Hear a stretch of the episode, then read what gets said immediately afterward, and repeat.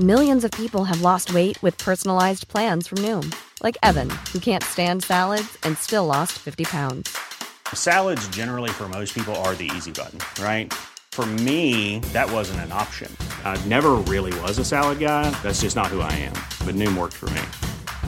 Get your personalized plan today at Noom.com. Real Noom user compensated to provide their story. In four weeks, the typical Noom user can expect to lose one to two pounds per week. Individual results may vary. I'm Sandra, and I'm just the professional your small business was looking for. But you didn't hire me because you didn't use LinkedIn jobs. LinkedIn has professionals you can't find anywhere else, including those who aren't actively looking for a new job but might be open to the perfect role, like me. In a given month, over 70% of LinkedIn users don't visit other leading job sites. So if you're not looking on LinkedIn, you'll miss out on great candidates like Sandra. Start hiring professionals like a professional. Post your free job on linkedin.com/achieve slash achieve today. Hey, it's Paige DeSorbo from Giggly Squad. High quality fashion without the price tag. Say hello to Quince. I'm snagging high-end essentials like cozy cashmere sweaters, sleek leather jackets, fine jewelry, and so much more. With Quince being 50 to 80% less than similar brands. And they partner with factories that prioritize safe, ethical, and responsible manufacturing. I love that. Luxury quality within reach. Go to quince.com slash style to get free shipping and 365 day returns on your next order. Quince.com slash style. A warning this series contains discussion of themes that might be distressing for some listeners. I probably think about it every day to some extent, yeah. You think about it every day. I think so, yeah. And what do you think? Mm, Just mm, feel a lot of guilt about it and just how sad it was that and what I believe that an innocent man had to go through what he went through. Peter Ellis, The Creche Case, and Me is a newsroom.co.nz production. We take you right inside one of New Zealand's most controversial cases when a kind of madness gripped Christchurch, resulting in a miscarriage of justice that would take 30 years to put right. It was a saga that divided a city, destroyed families, and shocked the nation. Mrs. Ellis, are you convinced that your son is innocent? completely convinced my son is innocent. I don't know how I ended up with 30 child abuse charges. I think he's a very clever offender. If I asked you to take a lie detector test, would you take it? I couldn't believe what I was hearing. Some of the words that are said in that courtroom. I just literally feel ill. The police are an embarrassment. The hysteria just blew up. Charges against the accused have been established beyond reasonable doubt.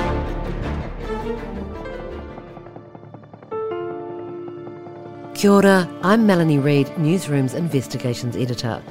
Welcome to the final episode in our eight part podcast, The Girl Who Retracted. In this heartbreaking episode, I talk to the girl who was the star witness in the Peter Ellis trial. Then, a year later, she told the truth. She hadn't been abused at all. We can't tell you her name, and her voice has been altered to protect her identity. I guess when when everything happened, it was a couple of years before I came and said that it didn't happen, you know. So uh, those two years were mm, those two years were really rough because I knew that what uh, I guess I was often told that my testimony was the strongest testimony, that I was the reason that he was put into jail, that and so. I guess like it's just living with a lot of guilt, you know.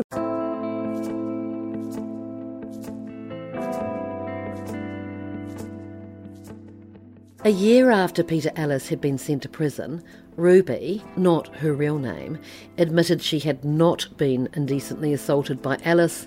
In fact, she had not been abused in any way at all. Her testimony had been crucial to the Crown case as she was the oldest and most compelling of the 13 children who gave evidence against him. Then, if it wasn't for you, did you think he may not be in jail? Is that how you saw it when you were little? Mm hmm yeah, yeah.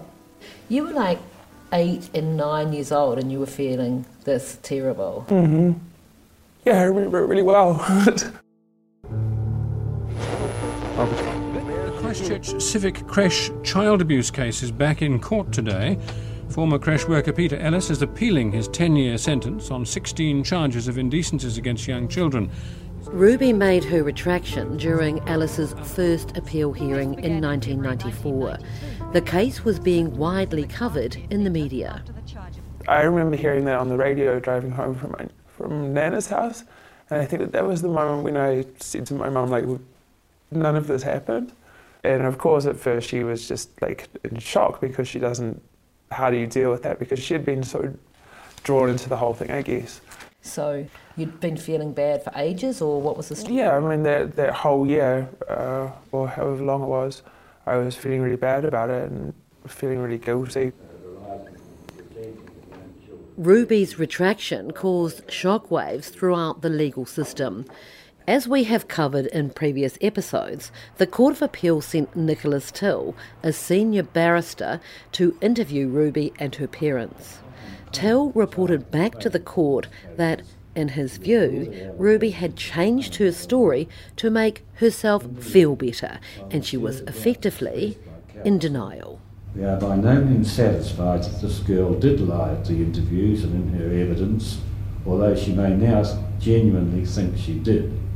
They didn't believe me, that they said that I was just in so much trauma that I I don't know if they said that I'd forgotten it happened or that I was just trying to block it out or but anyway they didn't believe me.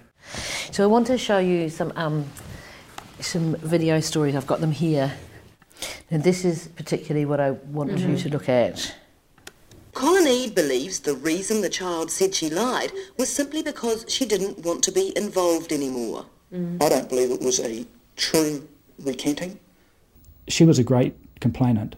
She was really clear about what had happened and she was very good in court. Until now, Ruby has never watched or read anything about the Christchurch Civic Creche case. It was simply too difficult for her to deal with. This is the first time she has seen stories from the past, including what the police said about her retracting. It just means that she's wanting to say, look, it didn't happen. Her parents believe her now? Well, I stand by what I say in relation to her to her, um, original statements in, in the interviews. Do you agree, though, Mr. E, that perhaps they might know their daughter better than you? They may do. Well, of course they do. But in relation to that complaint, who knows what's going on around their withdrawal of, of sorry, the child's withdrawal? Uh, I mean, it's just pretty bizarre, really, that he, he made his mind up about what he wanted to believe, you know? In all of these years, has anyone from Crown Law, from the Ministry of Justice, come and said, hey, you recanted, can we have a conversation? No, never. And adding to a rather confusing picture at the time was a prevailing or perhaps convenient view that recanting wasn't all that unusual. It does happen a lot with child complainants that to some some extent or other they withdraw or they try to withdraw from what's happened. So has it happened in the creche case? Yes. With about how many children? Well, I'm not sure how many, but I'd be surprised if if not all of them have done it at some stage. So you're telling me that you wouldn't be surprised if if the children that convicted Peter Ellis have since turned around and said, "Look, this didn't happen." At some stage. Uh. I don't even know what to say to that, really.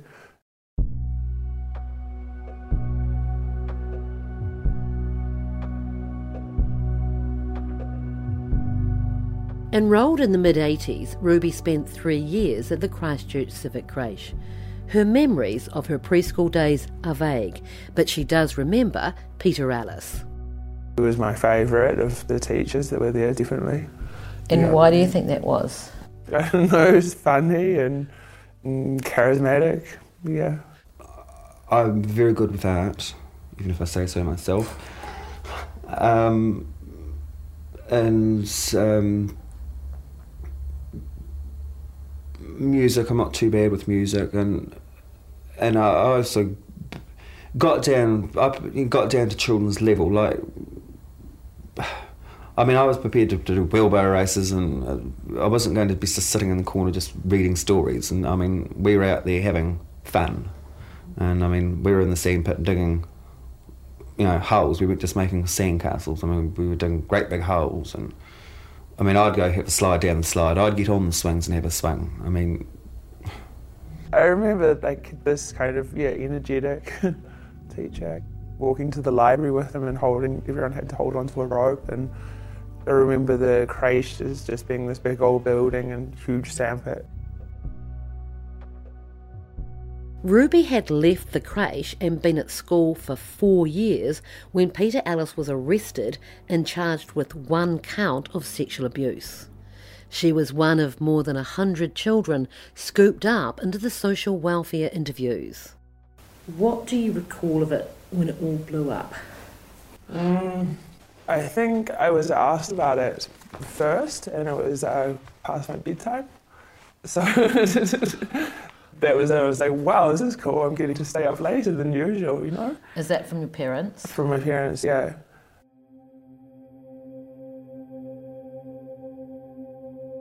I think like the the interviews I can particularly remember the woman who was interviewing me and you know she was giving me all these dolls with genitals and stuff so it was quite obvious like you knew what they wanted to hear and they were kind of sitting there and yeah I guess pressuring asking these questions and I had no uh, knowledge of this sort of thing until I was questioned about it so yeah do you remember any of the questions, or you just remember what you felt like? I remember them holding like, these dolls and saying, you know, show us with this doll where he touched you and this sort of thing. And it's like,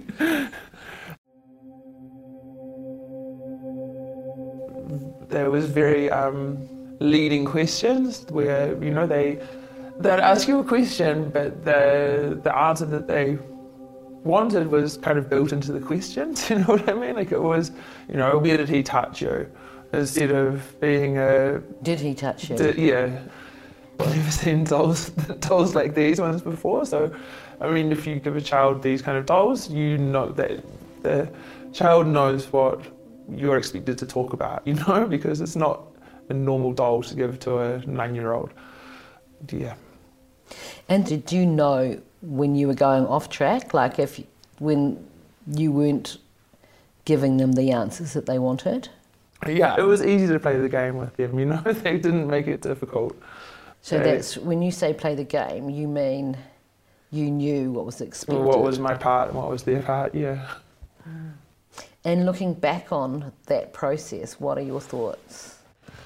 My thoughts are that any reasonable adult would not question a nine year old in that way because children know how to lie, you know, children know how to please adults, children know what to do to get a reaction or to get a reward. And it was very obvious what people wanted to hear, you know, and you know, did say what they wanted to hear. There was kind of, oh, go and get some new clothes or I don't really know. so you would get a, a reward? Yeah. Yeah. I mean, like, uh,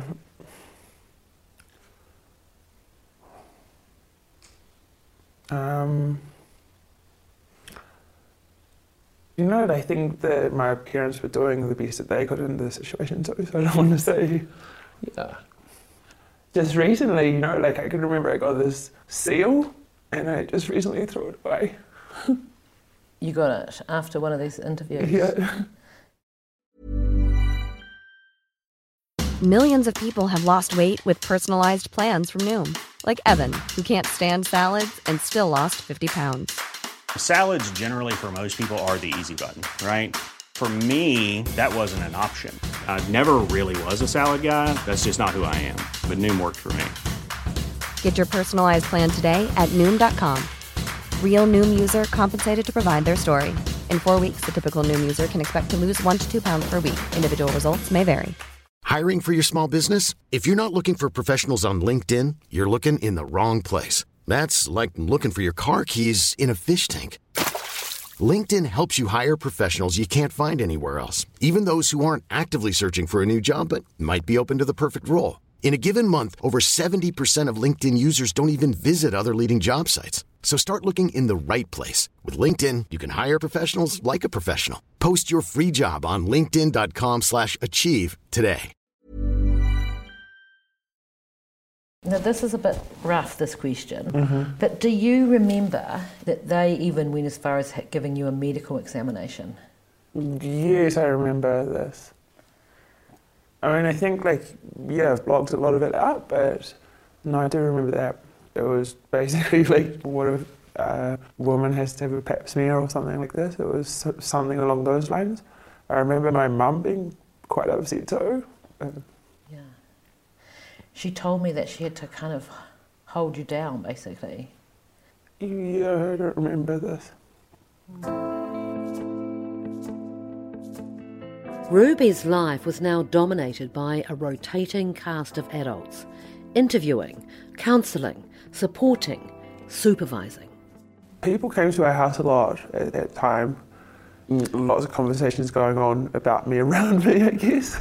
There was a specialist interviewers, there were the police, and then there were social workers assigned to the families, plus there was counselling. Yeah, I remember such strange books and toys and Can you remember the police detective coming to your house? yes, quite a few times he came. Yeah. And do you have any memories of that, or just I, mm, I can I remember he was had a very strong presence and was quite authoritative, I guess. I think I can remember him having an argument with my mum at some stage. Early on, Ruby's parents were sceptical about the allegations against Peter Ellis, but say they were swept up in the fear and panic that had broken out amongst the parents. In 1997, I spoke to Ruby's father about Detective Colin Eade. This is a revoicing of that interview. We were convinced that in the first part she hadn't been abused at all.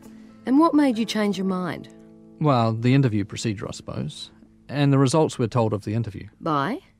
Colin Eade. And how did you find him? Initially, he was fine.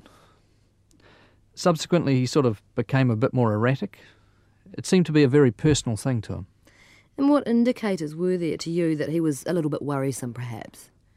On one occasion, I questioned him. Well, I tried to. While we were trying to make our mind up whether to go ahead with it, he, he became really quite upset. What about? Well, about how, well, you know, I suppose how we wanted to pull out. I was just one of those bloody intellectuals that just thought too much and didn't really want to realise that my child had been abused. So, was he quite abusive to you? Oh, yeah, he was. We were just sitting down and watching in amazement as he stomped around the room shouting at us. Then he just walked out without a word.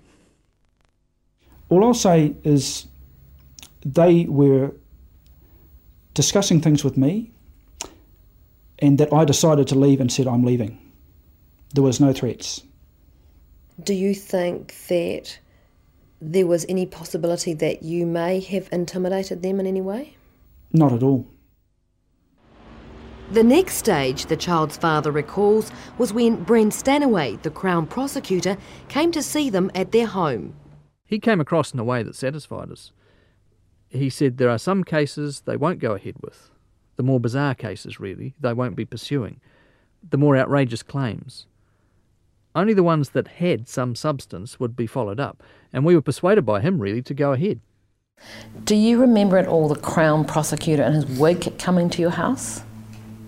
Before you went to court? I do remember that, yeah. I have vague memory of the, the man in the wig coming. The man in the wig coming. yeah, I have vague memory, yeah. so you've got the Crown prosecutor, the police, all come into your house? Yeah. Ruby went ahead and gave evidence and lived up to the expectation of being the Crown's most credible and compelling witness. At the end of the six week trial, when Peter Ellis was convicted and sent to jail, the realisation of what she'd done, what she'd been part of, set in. Like I just feel I feel a lot of shame and a lot of guilt about it. Um, I mean, just that I was involved in the whole thing. It's not nice to be to have been such a big part of it.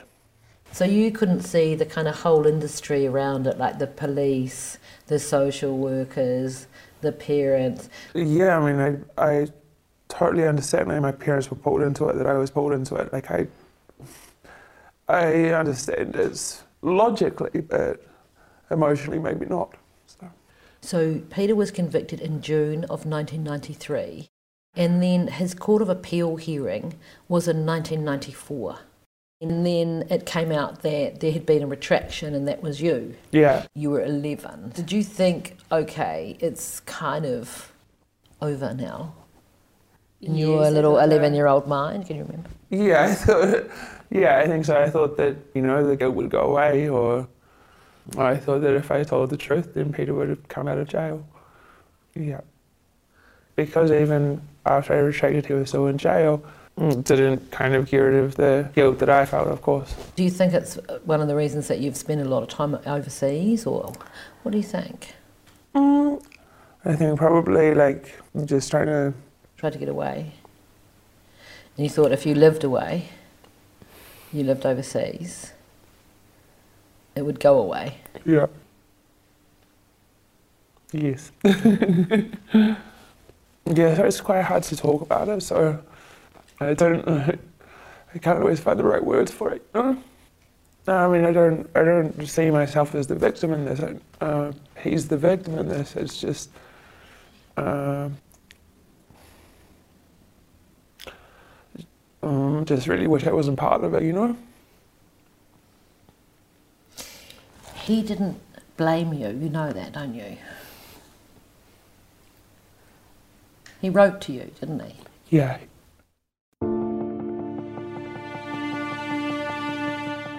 These are some excerpts from the letter that Peter wrote. I have no anger or hold you responsible for what happened. You were a child. You've shown that courage over and over again with your continued conviction to stand by what you know is right. A worldwide event overtook us. I am sorry that you have taken it to heart so much. You were a child, and this event should never have been allowed to happen. I am proud of you. You clearly have the courage and independence to continue to be a wonderful young woman.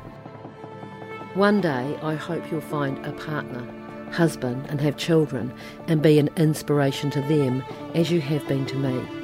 Kind thoughts always, Peter.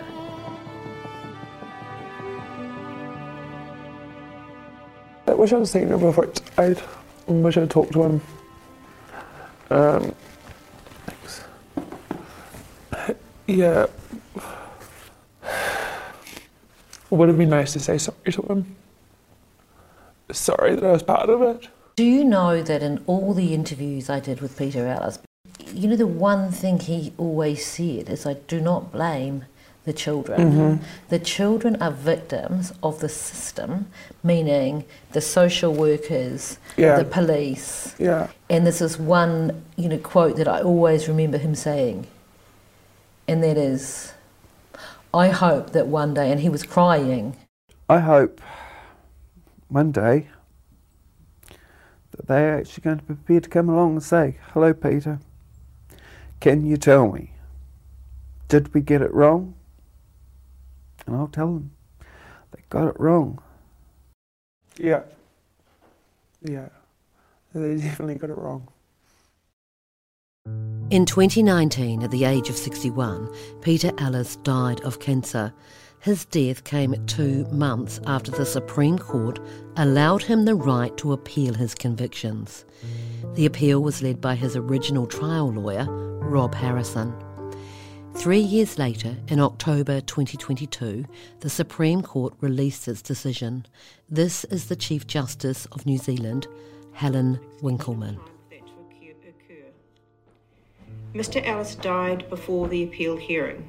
The release of this court's judgment marks the end of a long and painful journey through the courts for the many people involved in this case. The formal orders of the court are the applications to adduce further evidence are granted, the appeal is allowed, the convictions of the appellant are quashed.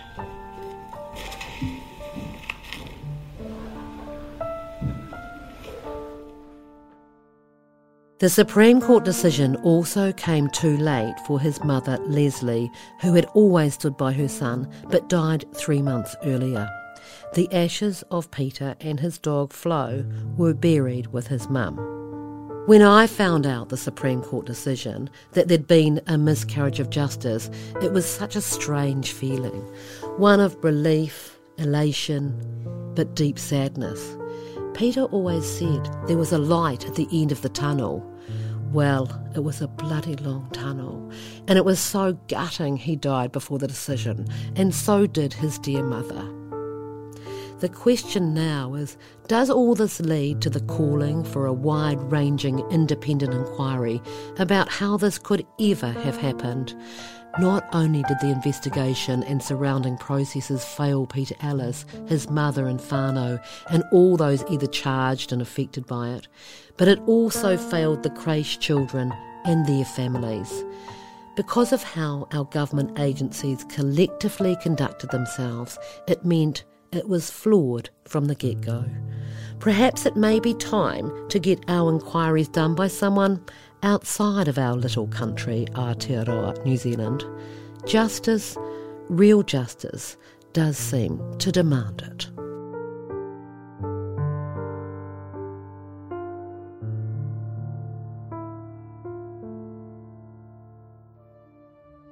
To watch the video series of Peter Ellis, The Creche Case, and me, and for more award winning journalism that matters, head to newsroom.co.nz. If you like what you're hearing, don't forget to subscribe.